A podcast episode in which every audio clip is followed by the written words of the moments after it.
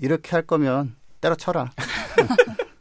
아니 더 절망적이에요. 이게 차라리 모여가지고 기껏 한다는 게 이러고서 이렇게 해산해 버리면 음. 이게 뭔가 싶고 너무 아무렇지 않게 밖에서는 지금 비상 사태고 수백만 명이 음. 거리에 몰려가지고 해달라고 막 목소리를 높이고 있는데 이 고위급 사람들이 와가지고 정말 아무런 일이 일어나고 있지 않다는 듯이 그거를 보통 사람이 한 명이라도 알면은 진짜 장난 아닙니다. 그게 얼마나 긴장감 개인으로서 정, 예, 화가 영예요. 나고. 네. 네. 기후 변화로부터 나도 지키고 가족도 지키는 부자 아빠 살아남는 아빠 안녕하세요 팟캐스트 부자 아빠 살아남는 아빠입니다 기후변화로 급변하는 경제산업 구조 속에서 우리들의 가족도 지키고 재산도 지킬 수 있는 방법을 지금부터 알려드립니다 네 안녕하세요 크리스마스를 감기와 함께 보낸 김나연입니다 전기차 외판원인가 기후변화 에너지 specialist인가 정체성 혼란에 휩싸인 김지석입니다 네, 막판 업무의 스트레스와 엄청난 고통을 받고 있는 차윤탁입니다. 취업난 심각한데 또 이런 말씀 드리기 좀 그렇긴 한데 아 또 업무가 이제 연말에 몰리니까 조금 좀 그렇더라고요. 취업난 때문에 어려우신 분들 계시면 그린피스 서울 사무소에도 열심히 이제 같이 일해 주실 분들 뽑고 있거든요. 저희 한번 채용 사이트도 한 번씩 방문해 주시면 좋을 것 같습니다. 지금 몇 명 뽑고 있죠? 아, 지금 한 세 명, 세 분 정도 뽑고 있는데. 저희 팀. 네. 요즘 워낙 그 이력서 보면 안타까운 게, 아, 이렇게 훌륭한 분들이 일자리가 없어 가지고. 그런 분들 진짜 많아요. 깜짝깜짝 놀라요. 그린 뉴들로 일자리 많은 세상 꿈꿔봅니다. 음, 지원하라고 해놓고서 막 네. 되게 센 스펙도 못 들어와요. 뭐 이런 얘기 하는 뭐지? 아, 병치고 약주. 아예 아닙니다. 저희 진짜 정말 음. 열려 있고요. 저희 또 붓바살바 계속 방송 지속될 수 있도록 후원해 주시는 분들이 계속 있어요. 뭐 소개를 안 해드릴 수가 없는데 제가 진짜 두 분한테 계속 말씀드리지만 그 독창적인 리액션 꼭 중요합니다. 준비해 있잖아요. 감사 하리보. 네. 감사 하리보 그만하시라고 제가 말씀드렸는데. 아, 네, 알겠습니다. 뭐야 도대체 그게. 네. 아무 의미가 없죠. 어. 네. 근데 이제 이제 개그 같은 거는 계속 반복을 하면 언젠가 터지거든요. 그거를 노리고 하는 건데 네, 한번 어떤 분들이 후원해 주셨는데 한번 볼까요? 그린피스는 이렇게 자진해서 읽는 인재를 저 선호합니다. 제가 이렇게 나눠드렸는데 네, 네. 윤탁 쌤 차례예요. 아 저요? 어 그렇구나. 네. 어 뭐 자진해서 업무를 하는 것도 중요하지만 또 정해진 건 또 잘 해야죠. 네. 동백꽃 필 무렵님이 대한민국 2 아일랜드 7 이 에피소드에 백희 씨를 후원해 주셨다고 합니다. 네, 감사합니다. 저 내부 직원인 걸로 밝혀졌지만 네, 계속 네. 후원해 주세요. 네. 그 다음에 이제 전기차 가즈아님이 사실 후원을 두 번 해주셨는데 저희가 소개를 저번에 깜빡하고 못 해드렸는데 음. 엄마 지구 온난화 때문에 이쪽 취업하면 장래가 어둡대라는 에피소드를 들으시고 청캐시를 후원해 주셨어요. 저번에 이제 전기차 관련 에피소드 청캐시를 후원해 주시고 네. 거듭 감사드립니다. 그 1천 원님 이제 그 닉네임과 다르게 지금 총 후원액이 1천원을 넘으셨는데 지구 온난화 때문에 취업하면 장래가 어둡대를 듣고 또 청캐시를 후원해 주셨습니다. 정말 감사합니다. 그 1천원님이 또 댓글을 남겨주셨는데요. 2019년 방송 다음 주가 마지막 방송이겠네요. 이제 듣기 시작했는데 세 분 너무 잘 어울려요. 2020년도 더욱 기대하겠습니다. 마지막까지 화이팅 하세요. 네, 세 분 잘 어울린다. 어떻게 생각하시나요? 거의 뭐 하루하루가 위기잖아요. 아니, 아니요. 네, 하루하루는 아니요. 일주일에 한 번씩 위기. 네, 네, 일주일에 한 번씩. 네, 만나, 만나면 위기지 뭐. 네. 안 만날 때는 괜찮아요. 그냥. 네, 네. 네. 저희 뭐 다 먹고 살라고 하는 거잖아요. 그죠? 아, 그냥. 네. 아니, 그냥 동생. 아, 네, 후원해주신 분이 워낙 많아가지고 네. 네, 김난 선생님 또 어떤 분 후원해주셨는데? 어, 네. Dream of Nature님이 27회 듣고 또 천 캐시 후원해주셨어요. 너무 감사합니다. 그리고 되게 장문의 댓글을 남겨주셨는데 네. 이번 주 방송도 잘 들었습니다. 그리고 일전에 이렇게 학생들을 가르치는 일을 잠깐 하셨대요. 근데 음. 그 중에서 공무원에 이제 합격한 분이 계신데 얼마 전에 이제 그분을 만나셨대요. 근데 이제 해외 연수를 음. 몇몇 곳들은 보내주는데 이게 약간 어떤 전문적인 프로그램이 진행되는 게 아니라 약간 합격을 축하해주는 일종의 워크숍 개념인 것 같다. 이제 음. 붓바살바 애청자로서 저희가 워낙 또 비행기 탄소 배출 이런 얘기 많이 했잖아요. 그래서 지금 같은 기후위기 시대에 우리나라가 이제 국민 세금으로 이런 여행을 보내주는 건 조금 아닌 것 같다. 제가 너무 예민한 걸까요? 이렇게 댓글을 남겨주셨어요. 어, 뭐 예민한 건 아니고요. 사실 매년 언론에서 이제 제기가 되는 문제 중 하나죠. 그죠? 네. 근데 공무원들의 연수. 근데 사실 공무원분들 중에 연수 가셔서 정말 나라에 도움이 되는 거를 배워갖고 오시는 그런 분들도 있고 판단하기 어려운 것 같아요. 이거를 프로그램을 짤 때부터 사실 아예 크게 교육 목적을 안 하고 그냥 아무튼 축하 기념으로 짜는 경우가 꽤 있어요. 그래서 그러니까 이게 환경 영향이 없다면 축하도 해주고 뭐 이런 단합대 비슷하게 하는 건 괜찮은데 네. 좀 커요 비행기 타고 가는 거는 필요성에 따라서 좀 적절하게 조절할 필요는 있는데 뭐 지금부터 안 돼 다 없애자는 건 좀 그렇고 네. 다만 정말 필요하냐 정말 그것 때문에 가는 거냐 결국은 맛있는 거 먹고 사박 5일 정도 이렇게 단합하는 거라면 뭐 속초 양양 뭐 음. 제주 이런 데 있잖아요. 네, 네 좋은데 많죠. 네. 네. 저희가 이런 말씀 드리는 게 이제 비행기를 타면 또 비행기에서 탄소 배출이 가장 많이, 많이 되는 교통수단이 많이. 네. 그래서 이제 유럽 같은 경우에서는 덜 타자라는 운동도 있고 그래서 한 그린피스 같은 경우에도 이제 해외 출장 같은 거 많이 줄었잖아요. 많이 그쵸. 줄었고 이제 저희는 매년 네. 연말마다 이제 나오잖아요. 본인이 CO2 얼마나 배출했는지. 그렇죠. 예, 저희가 어떤 교통 수단을 이용하고 거기에 비용 얼마나 썼는지 다 에이. 네. 오죠. 그 와가지고 탄소 영수증이 오는 거죠. 네, 맞아요. 그래 가지고 덜 타게끔 하고 있고 공무원들 중에서도 이제 그 탄소를 줄이기 위해서 이제 국제 회의를 가시거나 그런 분들 그런 분들이 쓰는 거는 또 업무상 필요한 거니까 한번 우리가 한번 고민을 해볼 필요가 있을 것 같아요. 네. 네. 그리고 저는 되게 공감이 갔던 게 제 친구 중에 이런 친구가 있었어요. 내가 일회용 플라스틱을 안 쓰려고 좀 텀블러를 가지고 다니거나 아니면 그런 걸 쓰는 친구들한테 얘기를 했을 때 약간 나만 조금 예민한 것처럼 보여지는 것 같다. 그래서 되게 비슷한 고민이신 것 같아요. 근데 음. 저는 절대 그렇게 생각하실 필요는 없다고 생각을 하고요. 이런 생각을 가진 분들이 더 늘어나야 조금 더 탄소 없는 네. 사회가 음. 되지 않을까. 이렇게 생각하셔도 좋을 것 같아요. 아, 제가 너무 과학적인가요? 저는 예민한 거가 시작일 수 있지만 사실 비행기 여행을 줄여야 되지 않나라는 거는 네. 굉장히 과학적인 태도거든요. 예민 그러면 사실 좀 부정적인 게 있잖아요. 과도한 그 앞에 꼭 음. 붙고. 네, 근데 이거는 그냥 Dream of Nature님의 이런 어, 문제점에 대한 그 인식은 사실 굉장히 과학적이고 적절한 겁니다. 네. 그리고 또 댓글 남겨주셨는데 추신으로 2019년 한 해 동안 방송에서 가장 많이 들었던 수식어는 어마어마였던 것 같아요. 부정의 어마어마가 긍정의 어마어마가 될 수 있는 새해를 바라봅니다. 2019년 고생 많으셨습니다. 네, 고생 많았어요, 진짜. 아, 네, 감사합니다. 저희 한번 또 저희 자, 자아자찬한 박수를 제가 혼자 보내봅니다. 네, 네 저도 쳐봅니다. 네. 그리고 구글플렉스님이 또 댓글 남겨주셨는데 2019년 팟빵 어워즈의 부자 아빠 살아남는 아빠가 없네요. 지금처럼 계속 성장해서 내년에는 후보에 있기를 기대해 봅니다. 우리 팟빵 탈퇴한다고 막 협박해 볼까? 네, 저희가 사실 오늘 또 이제 네이버 도움을 받아가지고 네. 지금 네이버에서 녹음을 하고 있는데요, 녹음실에서 아직 뭐 다른 플랫폼이 남아 있으니까 좀 기대를 해보죠.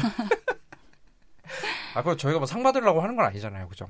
하지만 그러니까, 받으면 좋아하실 네, 거죠? 내년에 정말 좋은 성과가 있을 아, 그럼요. 자랑하고 다녀야죠. 자, 지석 쌤 혹시 또 다른 댓글 한번. 네, 네 명상컴님이 27회에 200캐시를 보내주셨습니다. 감사합니다. 그다음에 네. nem비니님이 잘 들었습니다. 언론에서 자꾸 탈원전 비판하는데 한 말씀 들을 수 있을까요? 어, 그나저나 책이 안 오고 있습니다. 아, 아, 또 저희가 발송을 했습니다. 네, 지난주에 음. 발송을 했는데 네. 지금 이제 산타클로스 할아버지랑 좀 경쟁이 붙어가지고 좀 배송이 좀 늦어지고 있어요. 그래서 아마 이 방송이 나갈 때쯤에는 받아보실 수 있으실 것 같아요. 아니면은 그 다음 주 월요일까지 좀 기다려 보시면 산타는 하룻밤에 다 끝내는데 뭐 이렇게 문제가 되나? 아, 그, 그렇잖아요. 산, 산타도 이제 시차가 있기 때문에. 네, 아무튼 그래서 저희가 태, 그리고 이게 원전 얘기는 저희가 한번 또 이제 그린피스가 이제 원전, 탈원전 얘기 많이 하다 보니까 기회가 네. 되면 한번 모시고 얘기를 할 수 있는 기회 되도록 하겠습니다. 산타 모시고요? 산타.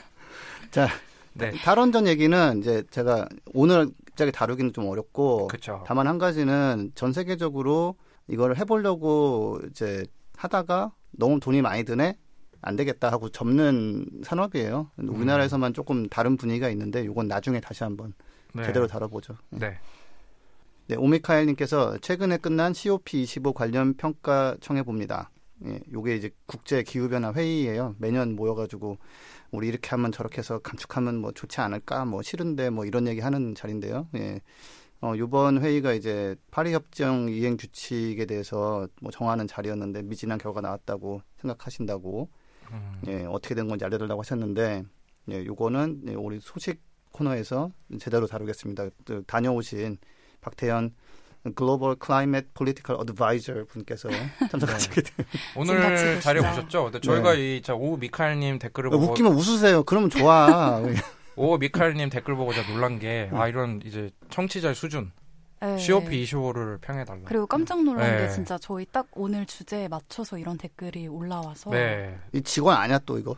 아, 나 이제 뭐 좋은 거 들, 달리면 우리 직원 아닌가 의심이 막 하면서 제가 이분이 이제 이벤트 당첨이 되셨었는데 실명 확인한 결과 어. 내부 직원 아닌 것으로 판명됐습니다. 아, 그래 그런 거 개인 정보 파기하셔야 되는 아, 거죠. 파기했죠. 네, 네 알겠습니다. 예. 발송 후 파기합니다. 오늘 이제 박태현 선생님 한번 모시고 한번 본격적인 소식을 한번 다뤄보도록 하겠습니다. 그래서 어, COP25를 직접 다녀오신 박태현 Global Climate Political Advisor 지금 뭐 피식하셨네요. 아, 네, 발음이 너무 좀 본인 직함이 너무 자랑스러우신가 봐요.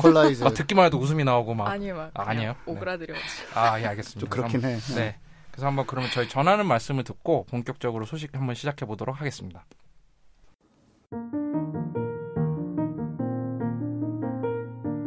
이 방송은 여러분의 소중한 후원으로 만들어집니다.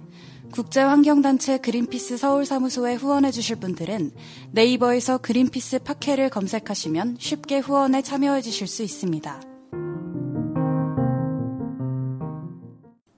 네, 기후 변화로 인해 급변하는 경제 산업 구조 속에서 예, 유일하게 이제 해법을 말하는 방송이죠. 팟캐스트 부자 아빠 사람은 아빠에서 아, 유일하진 않. 아 그래요? 네. 네. 하나 있었는데 우리가 발라버렸죠. 이제. 또 어디 누가 오해한다 이거 듣고 이제 다른 사람. 근데 COP 25라고 정말 이게 재미없는 소식일 수 있는데 진짜 중요한 소식이죠. 그쵸. 그래서 한번 저희가 다뤄보도록 할게요 오늘.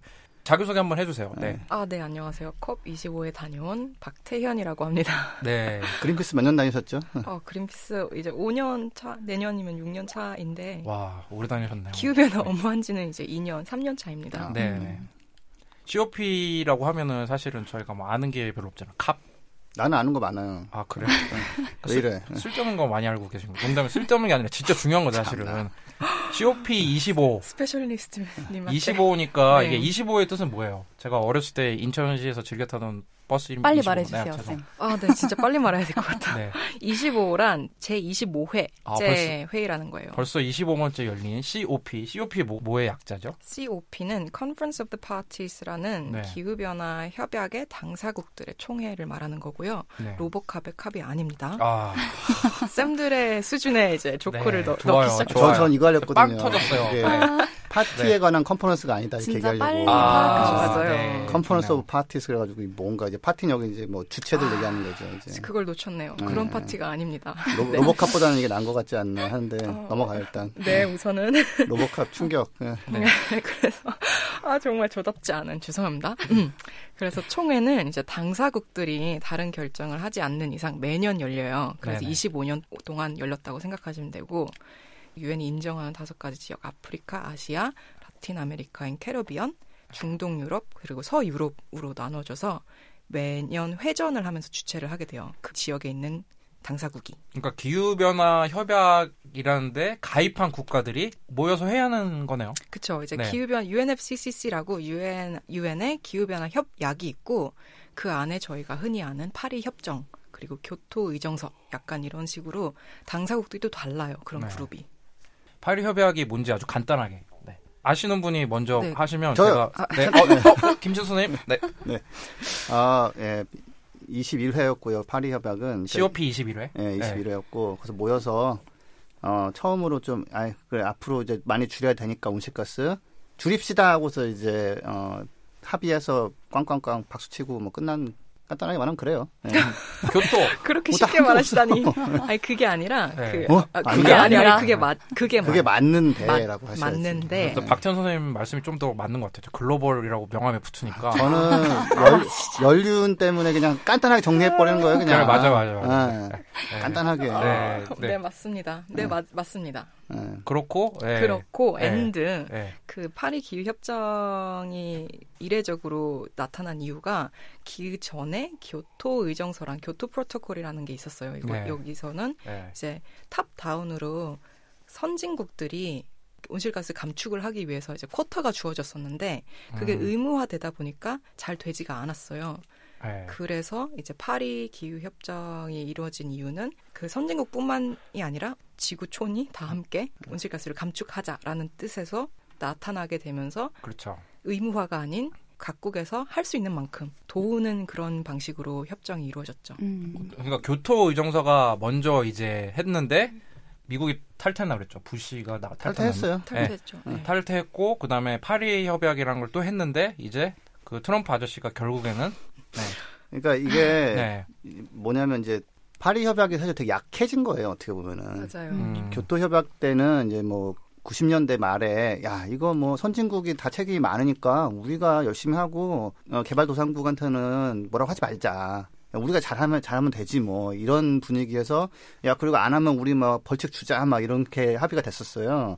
근데 이제 미국이 이제 빠지고 뭐 깽판 나고 하면서 잘 지켜지지가 않고 그래서 야 뭐 페널티 있고 이러다고 하면 잘 안 하니까 각자 그냥 적어내고 그거는 우리가 지키는 걸로 그냥 그런 합의는 어때? 그냥 의무 아니야. 그냥 니들이 쓴 거 그냥 니들이 하기로 하면 돼. 뭐 이런 식으로 해서 좀 그 되게 약하게 만들어서 합의는 했는데 사실은 이제 그러고 나, 나니까 이제 좀 뭐 우리가 하자고 했는데 뭐 하기 어려우면 못 하고 뭐 이런 식으로 빠져나가는 구멍도 많고 음. 다만 좀 의미가 있다면 상황이 너무 안 좋으니 이제는 개발도상국도 다 해야 된다. 구분해서 선진국만 하고 이런 건 안 된다 더 이상. 되게 긍정적으로 막 박수치고 했지만 어 사실은 되게 약해진 거 어떻게 보면 그다음에 음. 그만큼 상황이 안 좋기 때문에 모두 참전 이렇게 해가지고 이제 바뀐 거고 근데 그나마 좋은 건 그건 있었어요. 그러니까 그 오바마 정부가 미국이 이제 중국하고 잘 얘기를 해가지고 미국 중국이 파리에 가가지고 야 이거 해야지 이렇게 판을 잘 만드니까 합의가 됐다고요. 음. 예. 근데 그러고서 이제 트럼프가 들어와서 다시 또 깽판을 내고 시작했죠. 예. 네, 근데 저희가 이제 교과서에서 배우는 내용이잖아요. 교토 의정서라든지 파리 협약 이게 네. 저희가 생소했던 COP 회의 중에 하나에서 이렇게 협, 이 협정이 맺어졌다는 거죠. 그렇죠. 그럼 COP 회의가 정말 이렇게 중요한 회의인데 아마 그 대한민국 국민으로서 이제 다녀오시는 몇 안 된 분 중 한 분일 것 같아요. 그쵸? IPCC에 이어서. 네. 네. 어, 아 그리고 태연 쌤 이번에는 네. 가셔가지고 국민적인 배우죠. 하비에르 바르뎀이랑 같이 아. 이제 무대에서 질의응답을 받으신 걸로 알고 어, 있어요. 어, 저 깜짝 놀랐어요. 저희 그 내부 메신저에 그 박태현 선생님이랑 그 하비에르 바르뎀이 같이 이렇게 앉아 있는서 찍힌 사진이 돌면서 네. 이거 합성이다. 이게 사실 이런 말은 없었고요. 어, 미리, 예. 미리 알리지 못해서 죄송합니다. 아니요 합성이어가지고 저 약간 조금 충격받았는데 하비에르 바르뎀 워낙 유명한 배우잖아요. 그쵸. 어디 나온 사람이에요? 노인을 위한 나라는, 없다. 없다. 아, 거기에. 그거랑 주인공이에요. 요번에 캐리비언 해적의 한 시리즈였죠. 최근에 나온 거 보죠. 거기까지는 제가 저도 잘 모르겠어요. 영화를 안 봐서 대중적이지 못한 사람들과 이 팟캐스트를 이렇게 재밌게 하려고 하니까 나 얼마나 어벤져 봤어. 어벤져 어벤져스. 어벤져스. 스 네. 아, 네. 여러 명이지 참. 어. 영화는 봤는데 영화 뭐, 제목이 기억이 안 나요. 최근에 거기서. 개봉한 캐리비안 해적 거기서 이제 스페인 해군을 지휘하는 그 저주받은 음. 선박의 선장으로 나오잖아요. 아. 네. 그리고 하비에르 바르뎀이 저희 남극 캠페인 되게 많이 그렇죠. 그린피스랑 함께 음. 그리고 또 이제 아내분이 또 굉장히 유명한 네. 페넬로페 크루즈. 아 진짜요? 아 뭐 나 그 사람을 네. 알아요. 어. 페넬로페 크루즈라고 이제 또 이제 또 탐 크루즈와 연인이었던. 아, 네. 아 이렇게 또 네. 진짜 오래된 이야기를. 아 그렇죠 연인이었다 이제 그 근데 하비에르 바르뎀 굉장히 매력적인 분이죠. 실제로 보시니까 어때요? 와 정말. 네. bigger than life라는 expression이 있어요 영어로. 네. 그러니까 진짜 사람이 굉장히 커요 그냥 어. 얼굴도 되게 크시고 어. 얼큰이다. 네. 라는 모습. 아 그러니까 네. 저는 굉장히 놀랐던 게 외국인인데 얼굴이 동양인보다 훨씬 크셔가지고. 네 얼굴 크다고 지금 까고. 아 까는 게 아니라. 아 예 아닙니다. 하베 가든 이거 방송 못 들으니까 네. 주목해야, 편하게 하는 거죠. 네, 주목해야 할 이슈가 아니기 때문에 네. 건너겠습니다. 아, 무튼 덩 치도 되게 크시고 어, 목소리도 굉장히 깊으셔가지고 되게 울리고.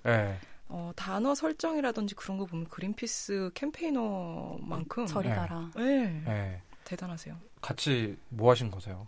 그 나연 쌤께서 말씀해 주셨듯이 하비에르 바르뎀이 저희가 올해 진행했었던 작년부터 계속 진행했었던 남극 보호 캠페인, 네. 남극 보호 캠페인에서 이제는 공해 보호 캠페인으로 이어지고 있는 ocean sanctuary 캠페인을 같이 했었어요. 네. 그래서 네. Arctic Sunrise 저희 이제 환경 탐사선 중에 하나를 같이 타고 남극에 가셨었거든요.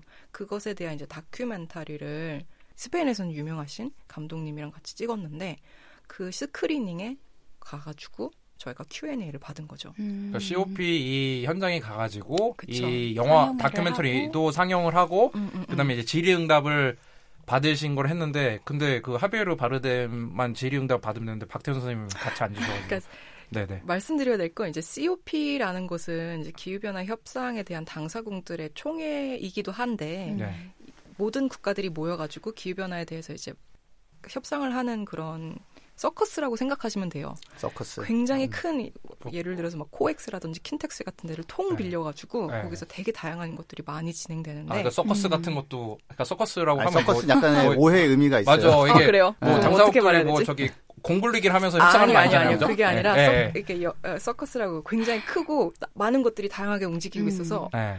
어, 굉장히 busy해요. side 바빠요. 이벤트가 되게 많죠. 아, 음. 그래서 side event도 있고 음. 그 블루존이랑 그린존으로 요번에는 나누어졌었는데 네. blue zone 안에는 이제 기후변화 COP 참여하시는 당사국 party들과 네. 옵서버들과 그러니까 참여단이 네. 가시는 유엔 zone이고 네. green zone은 요번에는 이제 많은 사람들이 보통 사람들도 함께 네. 기후 변화 관련해서 많은 이벤트를 참여할 수 있게 green zone을 만들었는데 음. 저희는 이 screening을 green zone에서 했었어요. 아, 그러니까 일반 대중들에 대한 좀 이 COP에 대한 그 이해도도 높이고 참여도 높이려고 만든 green zone 행사에 그쵸. 또 박태현 선생님이 이제 하비에르 바르뎀이라는 스페인의 국민 배우와 함께 그쵸, 그쵸. 이렇게 이제 상영회도 하시고 Q&A도 받으셨나 봐요. 그죠? 네, 그 네. 상영회를 한 이유가 네네. 요번에 칠레가 의장국이에요. 의장국에 대해서 조금 더 말씀드릴 텐데 네. 의장국으로 이제 칠레가 작년 말에 받으면서 사실 원래 올해 라틴 아메리카 COP은 브라질이 해야 됐었는데 네. 브라질이 작년 카토비체에서 아, 네. 보우소나루 대통령이 들어오면서 음.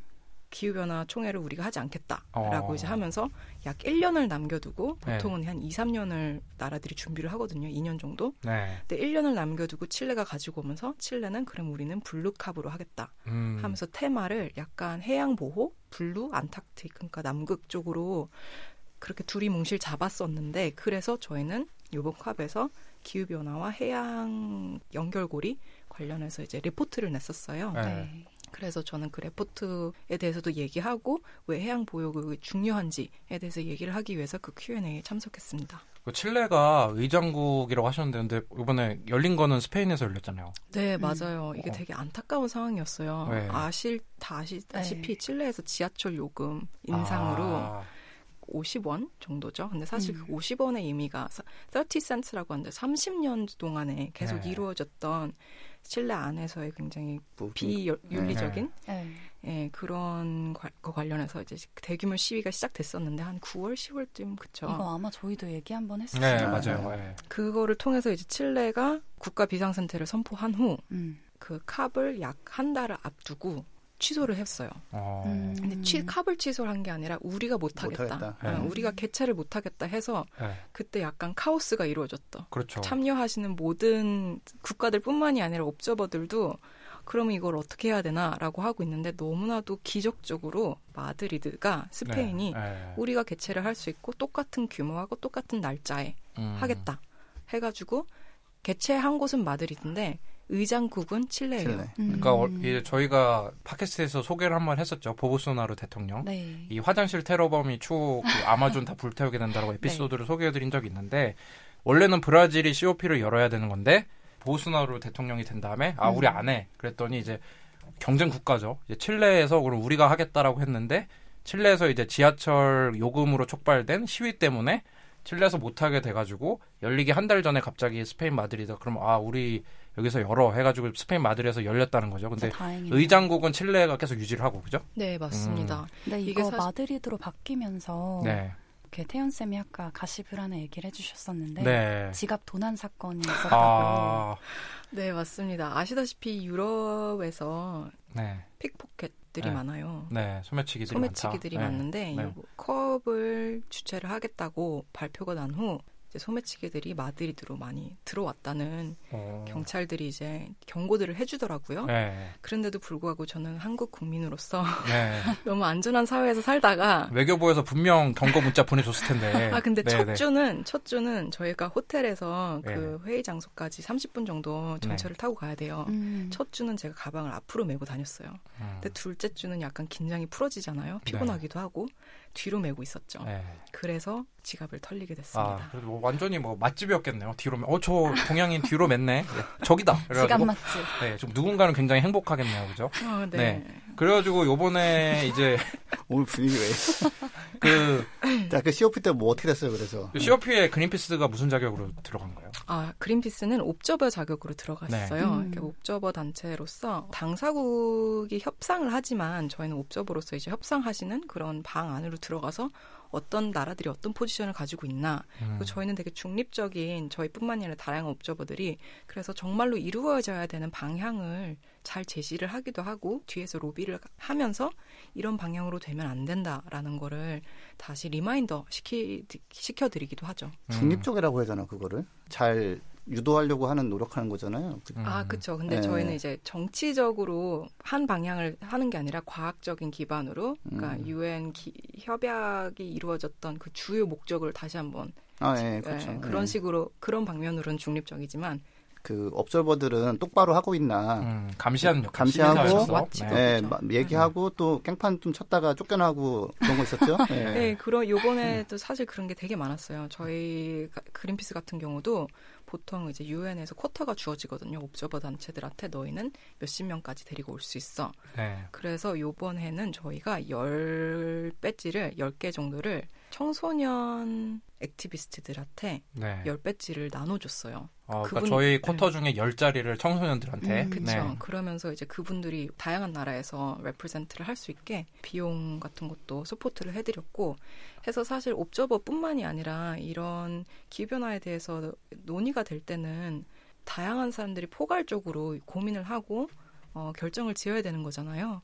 그래서 요번에는 학생들 분들뿐만이 아니라 indigenous community 즉 음, 원주민 원주민 사회 네 음. 원주민들도 많이 회의장 안에서 여러 가지 목소리를 내었고 음. 어, 두 번째 주, 첫 번째 주는 이제 technical session이라고 해서 정말 협상이 이루어지는 거예요. 네. 이게 기술적인 거죠. 그러니까 음. 뭐딱 요 요런 규칙 어떻게 할 기술적으로 거냐. 기술적으로 뭐. 정책적으로 가능한지를 음. 이제 논의를 하는 거라면은 두 번째 주는 장관급 레벨들이 오셔서 정치적으로 풀어나가는 거거든요. 네. 그래서 두 번째 주 처음 시작이 됐었을 때 그 원주민들과 학생 단체들이 plenary 홀 안에 홀 밖에서 복도에서 되게 큰 목소리를 내면서 어, 우리의 목소리를 들어달라. 지금은 음. 기후 비상 사태다. 기후 비상 기후 위기 사태인데 아무렇지도 않게 그냥 똑같은 대화를 하고 있고 똑같은 선언을 하고 있고 그건 음. 말도 안 된다라는 잠깐 짧은 한 230명, 200 200명에서 300명이 짧은 activity를 했는데 전체로 이제 퇴출을 당했어요 회의장에서 음. 음, 나가라 나가라 네. 그리고 모든 yellow badge 그러니까 옵저버들도 나간 사람은 다시 들어올 수 들어오지 못하게 아. 그래서 하루 종일 사실 참여를 할 수 없었던 거죠 음. 그게 굉장히 부정한 상태였고 왜냐면은 그, 그 plenary 안에서 high level segment 안에서는 사실 그 우리가 말하는 오염원들 도 굉장히 많았기 때문에 음. 쉘이라든지 그런 큰 단체 CEO들도 참여하러 하, 하러 오거든요. 네. 그렇기 때문에 어 진짜 들어야 할 목소리는 안 듣고 아. 지금부터 피해 를 볼게. 다, 목소리가 네, 아니라 청소년들이나 이제 현재 이제 이런 뭐 화석연료 채취나 아니면 뭐 기후 변화로 인해서 이제 피해를 보고 있는 원주민 분들의 목소리는 이제 외면당하고 석유 같은 거 해서 파는 이런 쉘 CEO들은 이제 초청을 받았다 이런 거잖아요. 음. 맞습니다. 네. 그러니까 조용히 있으면은 안 쫓겨나는데 이렇게 하면 문제라고 말하는 순간 좀 세게 말하면 말하면 그냥 야 너 나가 들여보냈지 않지 생각해볼게 뭐 이렇게 되는 거죠. 네, 되게 부조리한 상황이죠. 칠레에서 엎어지고 이런 거 하기 전에 네. 그 스웨덴의 그레타 툰베리가 그 칠레까지 가는 길 중에 이게 칠레가 무산돼가지고 정말 힘들 힘들게 칠레까지 가려고 했었잖아요. 중간에 이도 근데 요번 아놀드 슈월츠 제네거한테 뭐 테슬라도 빌려가지고 이렇게 음. 가는 동간에 막 이게 엎어졌다는 거잖아요. 칠레에서 문 열게. 다시 방향을 틀어서 이제 갔죠. 맞아. 아, 그래 갔어요, 이번에? 네, 어. 아슬아슬하게 도착했죠. 네. 네. 그 비행기를 타지 않고. 네. 또 또배 네. 타고. 네. 음. 다시 배 타고. 그레타가 도착을 했었어요. 그래서 조금 늦게 도착하긴 했었는데 한첫 번째 주 끝날 무렵에 음. 리스본에 도착을 해서 리브, 리스본에서 마드리드까지 기차를 타고 네. 미디어가 장난이 아니었어요. 음. 고생을 해서인지 아니면은 여러 가지로 뭐 심적으로 네. 걱정이 많아서인지 그레타가 처음 운동 시작했을 때보다 눈에 띄게 되게 마른 상태였거든요. 그렇겠죠. 그게 음. 회의 참석하려고 비행기도 아니고 음. 그 배랑 차랑 이동하는 것만으로 어마어마한 거잖아요. 네. 정말 그랬는데 그렇게 되게 왜소한 네. 한 사람 주위에 너무나도 많은 카메라와 약간 구름처럼 몰려다녔어요. 음. 어. 그게 되게 안타까워 보였었거든요. 저한테는 개인적으로. 네. 그래서 이제 나갔던 이제 미디어 프레임들이 다 어떻게 그레타 190개의 국가들이 와가지고 네. 기후변화에 대해서 얘기를 하는데 음. 한 사람한테 그렇게 주목이 되느냐. 음. 그렇게 주목이 될 거면은 그 사람이 말하는 부분을 네. 정말로 네. 의제로 넣던가. 음. 근데 그런 거가 없이 불구하고 아, 나중에 말씀드리겠지만 아웃컴은 어찌됐던 어, 굉장히 어, 그, 아쉬웠죠. 네, 그 그린피스랑 뭐 한 게 있어요? 어 맞아요. 처음 그레타가 음. 시작했었을 때는 네. 그레타가 어차, 스웨덴 저희 스웨덴 사무소의 음. 후원자이기도 하고 액티비스트이기도 음, 음, 음, 해서 음. 조율이 많았는데 이제 그레타와 이제 Fridays for Future 그러니까 네. 금요일은 지구를 위해 뭐, 뭐 그, 그 등교 거부 운동 네, 네. 학교 가지 않는 그 운동 activist들 관련해서 더 많이 하셨어요. 했어요.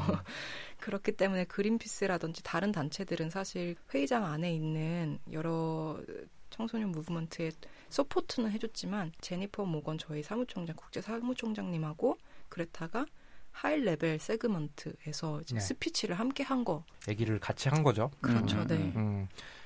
그러면 이번 COP에서 다뤄진 주제는 무엇인가요? 이번 COP는 사실 내년 20, 2020 신기후 체제를 앞두고 목표 상향을 위한 도약판으로 많이 생각을 해야 했었는데 네. 사실상 아젠다는 그러니까 협상 아젠다 아이템들은 그러지 못했어요. 파리 협정의 제 6조 탄소 시장 관련한 그 룰북의 마지막 어, 네. 챕터죠. 그 부분을 이제 맞춰야 하는 그런 부분이었고 무슨 말인지 잘 모르겠어요. 아, 죄송합니다. 아, 이게 나는, 나는 아침이라 그러는데. 나는 아는 척 하고 있었어. 어, 저, 저기, 그러니까. 조금 알긴 알지, 나는. 그러니까 2020년에 신기후 변화 체제 뭐 이런 거, 뭐 약속을 아. 이미 했었나 봐요. 자, 한 가지는 네, 2015년에 네, 어렵게 어렵게 파리 협약을 합의할 때. 네. 그 목표가 사실은 과학적으로 전혀 그 문제 해결에 도움이 안 되는 수준으로 음. 그냥 했어요. 음. 이거라도 그냥 하자 좀 도저히 더 이상 시간 끌지 말고 네. 그리고서 2020년까지는 그 목표가 원래 원래부터 너무 약했으니까 그거를 좀 확 끌어내려 가지고 어 정말 이제 과학적으로 문제 해결에 도움되는 수준으로 내리자라고 해 가지고 그 얘기를 하러 모이는 게 캅인데 사실은 그거 말고 굉장히 좀 작은 디테일 가지고 계속 옥신각신 하다 끝났잖아요. 그렇죠. 네. 캅, 캅 자체는 제가 아까 말씀드렸듯이 기후변화 협약에 대한 장사국이고 요번 아티클 6라는 그 탄소 시장에 대한 거는 파리 기후 협정 2015년에 됐었던 파리 기후 협정 아래 이행 규칙을 네. 저번 카토비체 캅에서 캅 24에서 맞춰야 됐었는데 네. 맞히지 못했어요. 네. 이한 조항을 놔두고 그래서 네. 그 조항이 요번에 맞춰야 된다. 왜냐면은 음. 2020년부터 파리 기후 협정이 이행 시기거든요. 그, 그거를 네. 신기후 체제라고 하죠. 그러니까 여러 국가들이 이 정말 그 합의를 보지 못하고 어물쩡어물쩡 이 넘어간 요 논란의 항목이 무엇이었나요? 네. 네, 이 논란의 항목이 탄소 시장이라는 건데요. 네. 탄소를 그러니까 우리나라에서 배출을 하고 우리 목표를 맞추지 못할 때, 네. 그 남은 부분을 다른 나라에서 목표를 과하게 달성한 나라 또는 네. 또는 다른 뭐 CCU라든지 CCS라든지 네. 다른 기술적인 면목 부분으로 그 탄소 소집을 할 수 있는 그런 기업을 통해서 음. 탄소 배출권을 사는 거죠. 그러니까 이게 탄소 시장이라는 게 탄소 배출권 시장 말씀하시는 거예요? 탄소 배출권은 한 부분이에요. 이게 되게 들어가자면 굉장히 깊은데 네. 탄소 배출권은 이제 하나고 다른 탄소 시장 메커니즘들도 있어요. 음. 그 도쿄 의정서, 의정서에서는 세 가지 탄소 시장이 있었는데 요번 그거에 대해서 더 말씀 안 해드리고 네. 네, 요번 파리 협정에서는 두 가지 탄소 시장을 논의를 하고 있어요.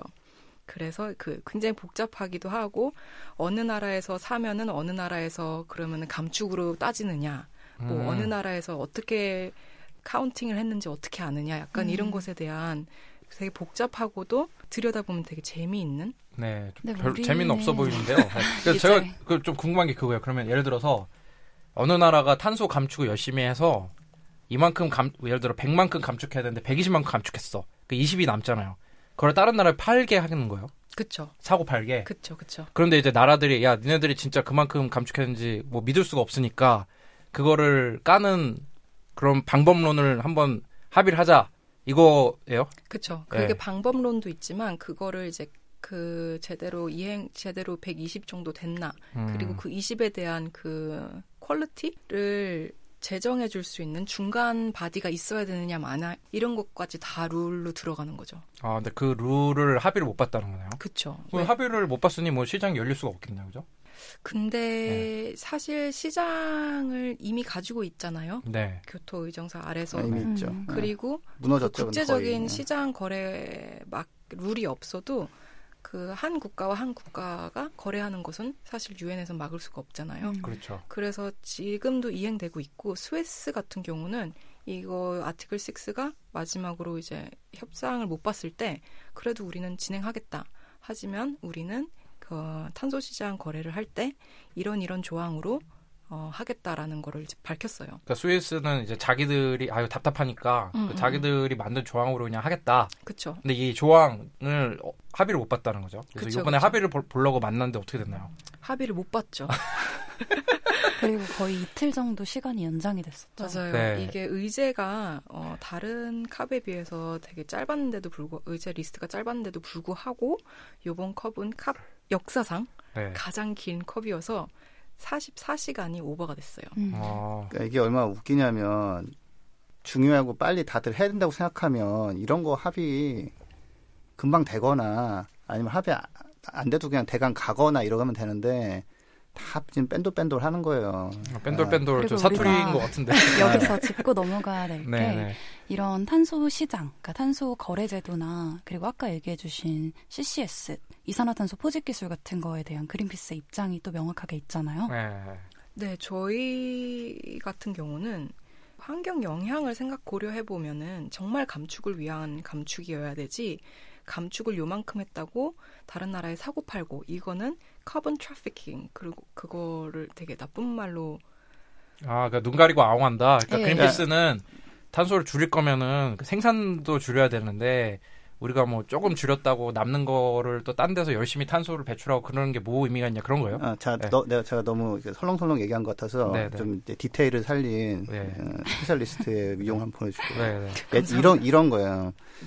에어컨 냉매를 뭐 만들 때 네. 그게 이제 누출이 되면은 온실가스 효과가 엄청나게 크거든요. 그렇죠. 그래서 그거를 모아서 그걸 한번 처리해 주면은 온실가스가 많이 줄어요. 그래서 그거를 예전에 유엔에서 인정해줘가지고 CDM 뭐 시장 해가지고 우리나라에서도 몇 군데 그 기업이 그 해가지고 돈 좀 벌었어요. 그게 인정해줘서 거래가 되니까 어떤 일이 생겼냐면 특정 국가에서 아예 그걸 하기 위해서 그런 공장을 지어버렸어. 음. 아, 돈 벌라고? 네, 네, 실제로 에어컨 냉매가 이렇게 팔릴 것도 아닌데 에어컨 냉매 만들 때 나오는 부산 가스를 처리를 해서 그걸로 국제 뭐 유엔 그 탄소 배출권을 만들어서 팔면 음. 왕창 돈을 버는 거예요. 아 그러니까 그 어. 공장을 만들어서 일부러 더 줄여갖고 더 이제 그렇죠. 어, 쓸데없는 걸 만들어가지고. 음. 네. 그러니까 그런 일도 있었고 또 하나는 뭐가 있냐면 예를 들어서 개발도상국에다가 풍력 발전소나 태양광 발전소를 지어줘. 네. 그러면서 아 원래 이쪽 경제 수준에서는 석탄 발전소를 지을 거였는데 맞아. 태양광 발전소를 했으니까 어 이건 엄청나게 줄인 거다. 해가지고 야 그래서 배출권 받아가지고 또 팔고 막 이랬어요. 근데 그럼 그 다음에 석탄 발전소를 안 지었느냐? 그 다음에 또 그걸 저어버려. 아 이거 이걸로는 안 되네. 하면서 이런 식으로 보상 때문에 막 엉뚱한 게 되거나 아니면은 보상을 해줬는데 그 다음에 또 엉뚱한 걸 하거나 게다가 뭐 살림을 보호했네. 아이고 이러면은 온실가스 배출권 저기 줘야지 했는데 나중에 그 숲을 베버려. 음. 아니면 그 숲에 불이 타버려. 그러니까, 그러니까 확실히 이런 네. 제도가 그런 부작용이 있는 거죠. 그러니까 먹튀를 하는 경우가 생길 생겨요, 수 있으니까. 생겨요. 네. 네. 그리고 다른 다른 예를 들자면은 이제 소련이 네. 90년도 말에 어, 뭐라 그러죠? 붕괴했죠. 붕괴되면서 네. 네. 소련에 있었던 다양한 국가들이 사실상 원래 진행돼야 됐던 경제 발달을 못했어요. 네. 그러면서 어, 소련이 받아놨었던 그, 그 탄소 크레딧들을 네.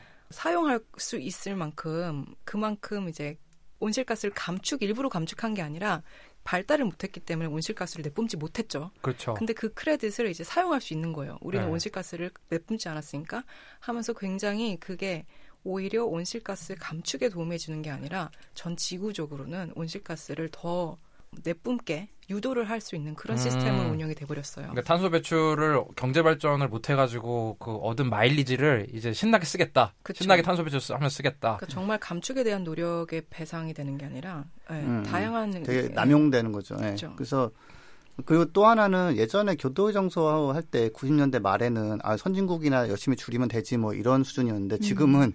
자 10년 안에 한 50% 줄여야 되거든요. 근데 네. 거기서 누가 초과 배출을 해가지고 감축을 한 거가 나올 것이면 음. 그걸 사올 건 또 사와서 뭐 하겠다는 건지 음. 제가 이제는 지금 과학적인 목표에 맞춰서는 초과 감축할 수 있는 나라는 거의 없다고 봐요 저는 음. 그거 그렇게 되는 나라가 있으면 그거는 뭐 현재 과학 기술과 뭐 모든 경제 구조를 뛰어넘는 거기 때문에 음.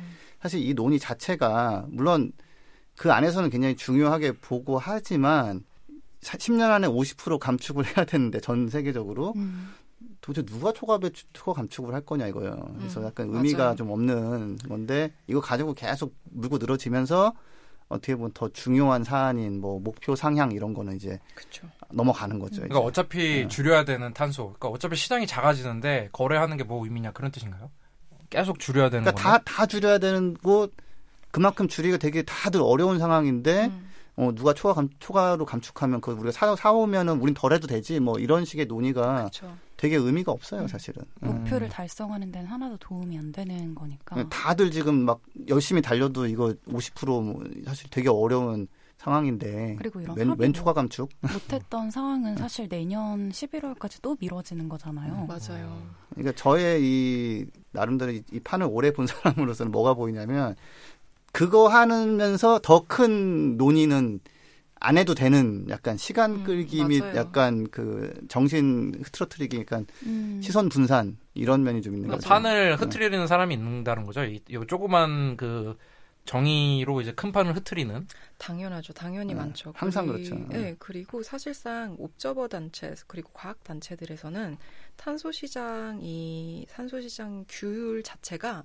굉장히 나쁘게 협상이 되, 다라는 것보다는 아예 내년 의장국 같은 경우는 영국이죠. 영국이어서 음. 조금 더 의장 노릇을 그 칠레가 미흡하게 좀 부족하게 한 부분도 있어요. 그렇기 음. 때문에 이제 의장국이 더, 더 그런 부분을 다 잘 감당할 수 있는 국가한테 가는 것도 중요하지만 안 좋은 시장 룰로 가는 것보다는 사실상 내년으로 미뤄지는 것도 좋다.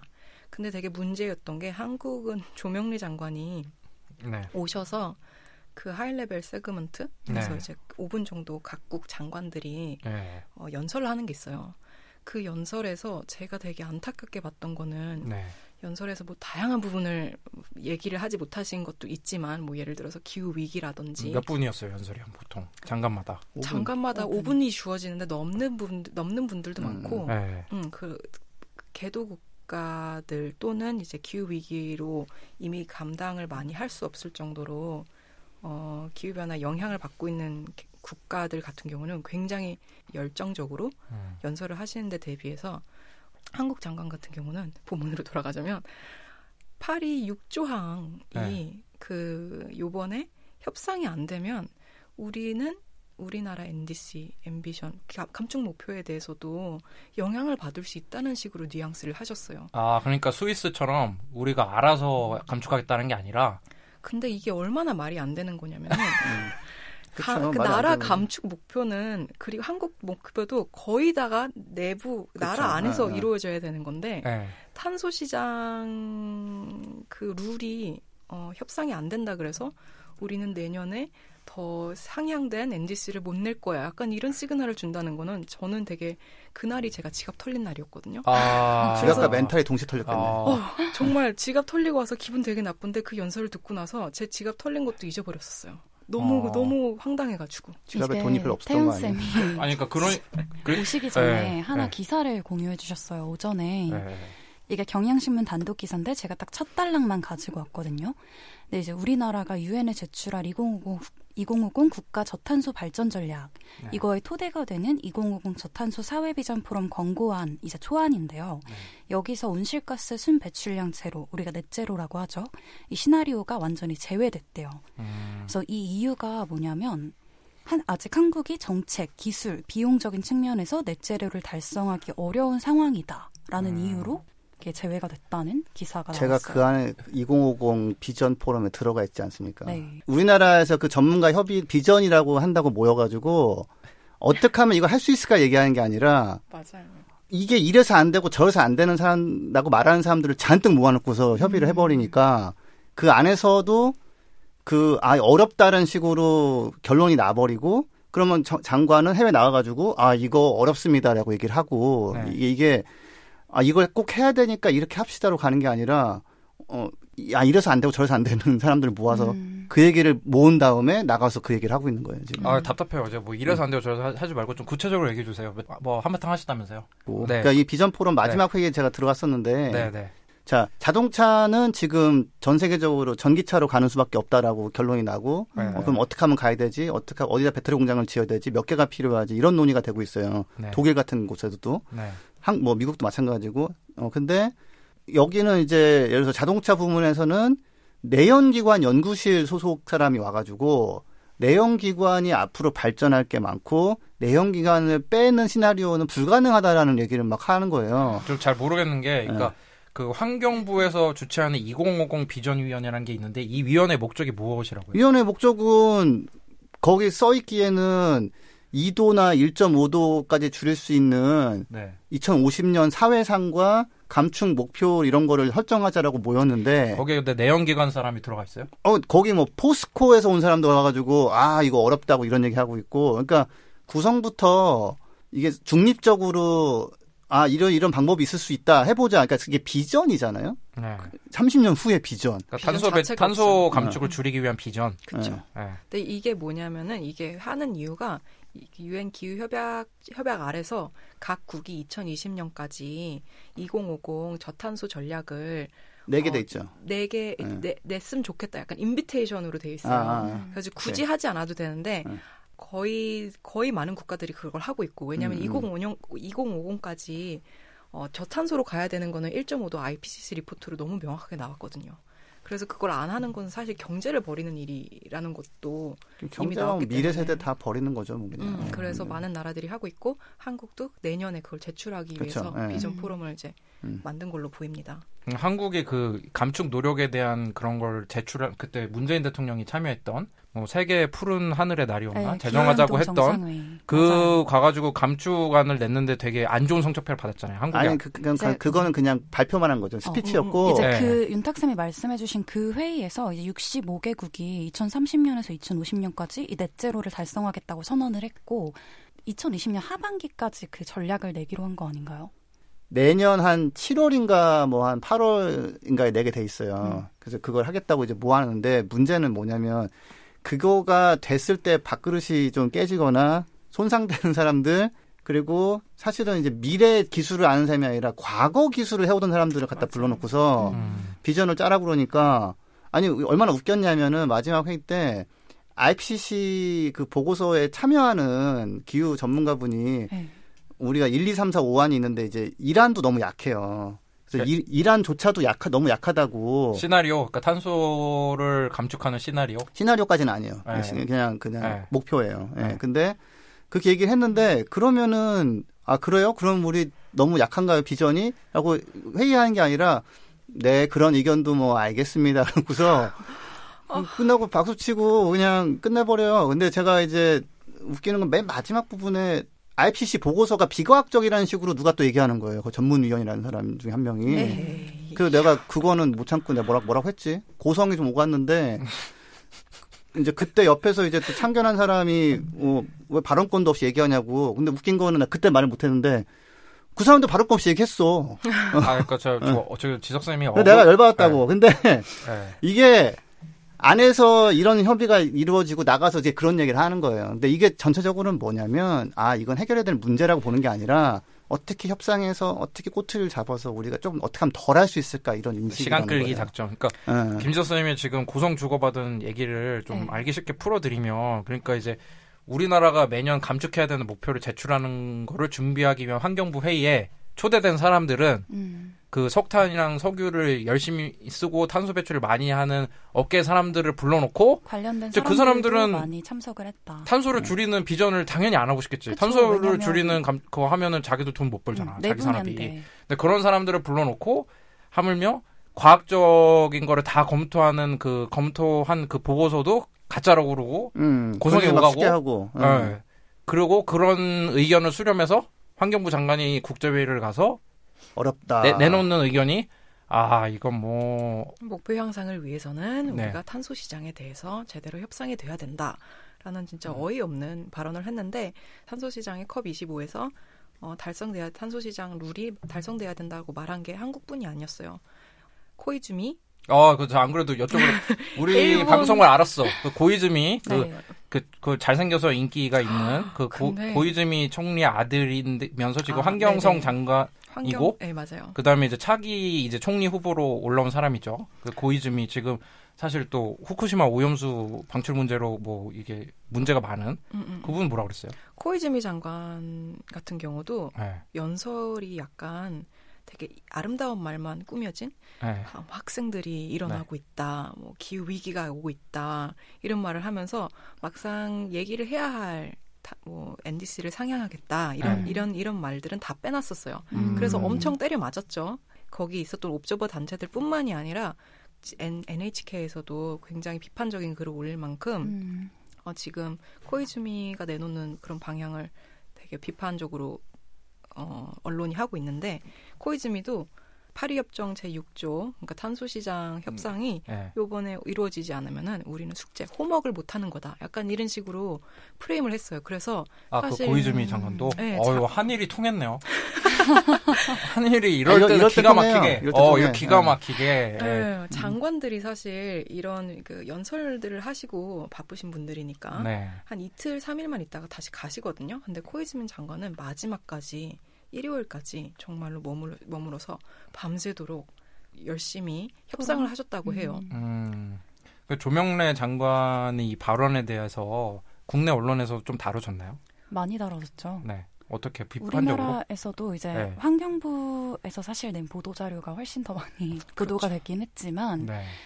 어, 어쨌든 이 COP25 자체의 성과가 너무 미진하다, 부진하다 음. 이런 틀로 이런 음. 시각으로 많이 다뤄졌죠.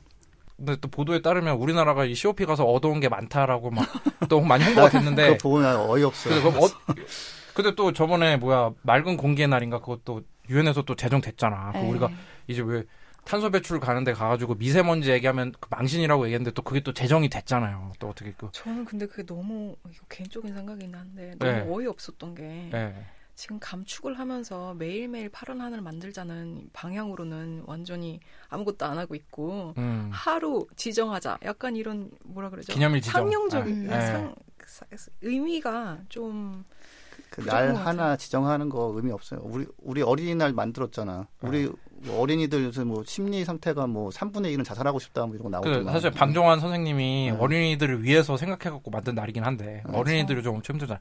그리고 지금 저 하루로 안 돼 하루로. 아 뭐할 거야 그거 해서. 그 매일이어야죠. 그래도 이런 거 열심히 하는 공무원들은 해외에 보내지면 안 되겠다. 너무 이렇게 지역적인 거 있잖아.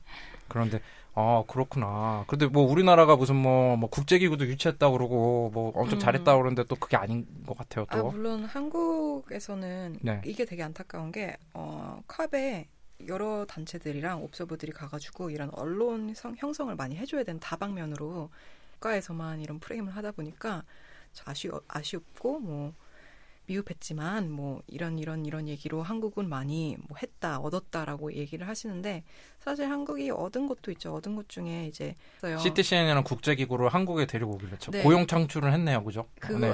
몇명 안돼 그리고 한국 사람 몇 명 안 뽑잖아. 어. CTCN은 이제 기술 협력 관, 련 단체예요. 기후 변화? 기후 변화. 네 기후 변화 네. 관련 돈 재정과 음. 테크놀로지 기술 transfer가 있어야 돼요. 근데 그걸 그것을 관할하는 다양한 이제 국제 단체를 한국에서 다 유치를 한다는 것에 되게 행복해하고 있지만 사실상 한국이 막상 그것에 대해서 하고 있는 거는 이끌어주고 있는 리더십은 전혀 없습니다. 그러니까 한국 유치만 하고 있는 거죠. 예, 네. 국제기구 그 기후 변화 관련 국제기구 사무실을 유치를 했는데 막상 한국은 이제 기후 변화 관련해서 국제적인 목소리 아주 실망적인 목소리만 내고 있다 이 말씀이시죠. 그렇죠. 리더십도 네. 발휘하지 않는 것뿐만더러 네, 네, 약간 필요할 때 중간 역할을 하긴 해요. 음. 그 개도국과 어, 선진국 사이에서 왜냐하면 선진국은 이제 신기후 체제 2020 후를 감축에 대해서 얘기를 하자라고 음. 하는데 개발 도상국 같은 경우는 너희들이 2020년까지 해야 한다고 했던 약속을 했던 감축 이행과 재정 교환은 어디 갔냐?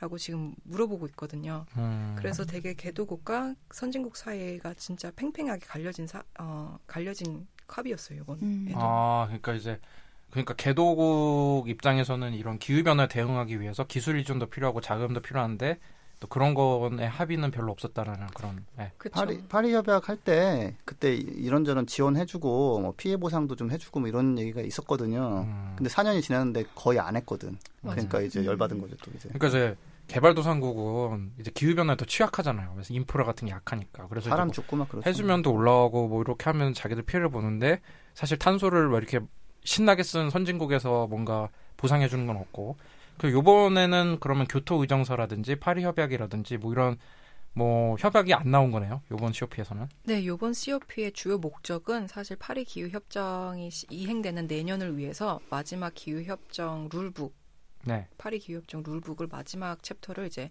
협상을 보는 거였는데 그것 그것마저도 협상이 끝나지 않고 내년으로 밀린 거죠. 음. 네. 저희 얘기하는 것처럼 똑같이 이런 평가가 많이 나왔어요. 그래서 안토니오 구테우스 유엔 사무총장도 국제사회가 기후위기 완화하겠다는 의지를 보여줄 기회를 잃었다. 네. 이렇게 얘기를 했고 우리 제니퍼 모건 그린피스 국제 사무총장도 이건 도저히 받아들일 수 없는 결과다. 이렇게 실망감을 표현을 했다고 아, 하네요. 나도 나도 한마디 할 걸. 네, 김 교수님 인터뷰 안 와가지고 김 여기서 여기서라도 한마디 하시죠. 네, 이렇게 할 거면 때려쳐라. 아니 더 절망적이에요. 이게 차라리 모여가지고 기껏 한다는 게 이러고서 이렇게 해산해 버리면 음. 이게 뭔가 싶고 이제 그레타가 요번에 이제 가서 어 요번엔 좀 이제 차분하게 연설을 했는데 네. 이게 목표를 상향시키고 정말 나 뭐 해결하는 의지를 보여준 자리가 아니라 어떻게 하면 그 뭔가 좀 편법을 좀에 대해서 협의를 할까 그러니까 루폴이라고 그러거든요. 네. 이렇게 빠져나가는 곳. 그러니까 네. 우리가 안 해도 안 줄여도 딴 데서 좀 가져와서 이렇게 하는 그 룰 좀 만들어서 우리 하면 안 될까? 뭐 이러면서 그거를 하고 있고 이게 무슨 해결을 위한 자리냐 이거예요. 그래서 음. 어 저도 보면서 진짜 예, 이렇게 할 거면 때려치고 그리고 또 이제 그레타가 경고한 게 있어요. 그러니까 더 위, 그러니까 아무것도 안 하고 있네라고 하면은 어 이거 어떻게 되는 거 아니야 생각할 거 아니에요. 근데 이 COP라는 게 매년 열리다 보니까 아 국제사회에서 뭔가를 하고 있구나 라고 인상을 주는데 맞아요. 실제 논의장에 가보면 기가 막히거든요. 음. 한마디 했다가 막 쫓겨나고 막 그래서 이게 이게 더 위험하다라고 얘기하는데 음. 저도 뭐 COP 25는 태연선 동의하시겠지만 성과 없고요. 음. 이렇게 기후 위기라는 그 얘기까지 다 나온 상황에서 이러고 있는 걸 보고 있으면 아, 저, 저 사람들한테 잘 일을 맡겨가지고 해결이 되지 않겠구나라는 거를 좀, 음. 어, 우리가 좀 알아야 된다라는 음. 말씀 좀 드립니다. 음. 꼼수를 찾다가 실패를 한 그런 회의였다는 말씀이시죠. 네. 시간만 그냥 대차게 허비하는 거죠. 한마디만 더 하자면. 네네. 제가 코브에 처음 갔었을 때, 네. 작년이었거든요. 그때는 모든 파리 협정 관련 규약이 협상되기 때문에 정신이 없었어요. 음. 근데 요번 정신을 차리고 가서 보니까, 듣고 보니까, 협상되는 내용이라든지 너무 아무렇지 않게 밖에서는 지금 비상사태고 수백만 명이 음, 음. 거리에 몰려가지고 해달라고 막 목소리를 높이고 있는데 이 고위급 사람들이 와가지고 정말 아무런 일이 일어나고 있지 않다는 듯이 everyday 그냥 business as usual 하고 음. 있어요. 그거를 보통 사람이 한 명이라도 알면은 진짜 장난 아닙니다. 그게 얼마나 개인으로서 참, 예, 화가 영예요. 나고 네. 네. 어, 말씀하신 것처럼 이, 이렇게 할 거면 때려치라라고 했는데 아직은 때려치긴 좀 이르고 올해는 기후변화 무브먼트가 이제 시작됐더라면은 내년에는 정말 더 기후변화가 기후변화 영향이 악화될 거고 더 미흡한 조치에 사람들은 피해를 받을 거고 그렇기 때문에 내일은 정말 내년은 정말 시민 많은 더 많은 시민들이 화를 내고 그것이 정말 이제 글래스고 COP에서 음. 제대로 response를 해야 되지 않을까라는 음. 개인적인 생각을 하고 돌아왔습니다. 네, 하비에르 바르뎀과 한 자리에 섰지만 밀실회의에 실망하시고 지갑까지 탈탈 털리신 멘탈까지. 박, 네, 박재현 선생님 오늘 그 방송 함께 해주셔서 정말 감사합니다. 감사합니다. 감사합니다. 네, 다음에도 이런 그 실제 현장에서 겪으셨던 얘기를 저희 붓바살바에서 소개를 해주실 수 있기를 기대합니다.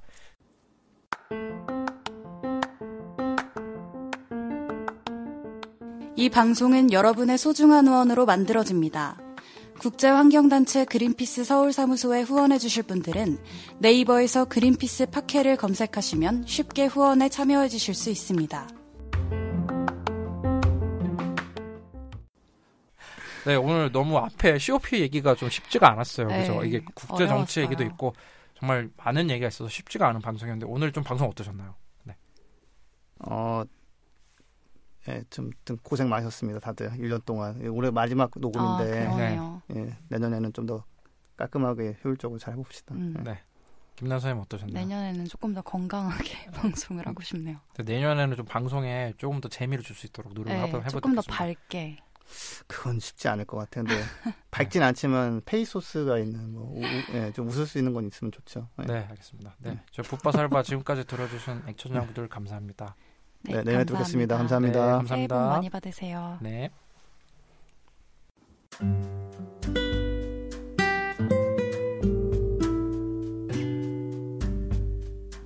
부자 아빠 살아남는 아빠는 애플 팟캐스트, 구글 팟캐스트, 팟빵, 파티, 앵커, 스포티파이 등을 통해서 들으실 수 있습니다. 방송에 대한 의견이나 참여를 원하시는 분들은 gkr-골뱅이 greenpeace.org로 메일을 보내주시면 저희가 정기적으로 확인하도록 하겠습니다. 부자 아빠, 살아남는 아빠,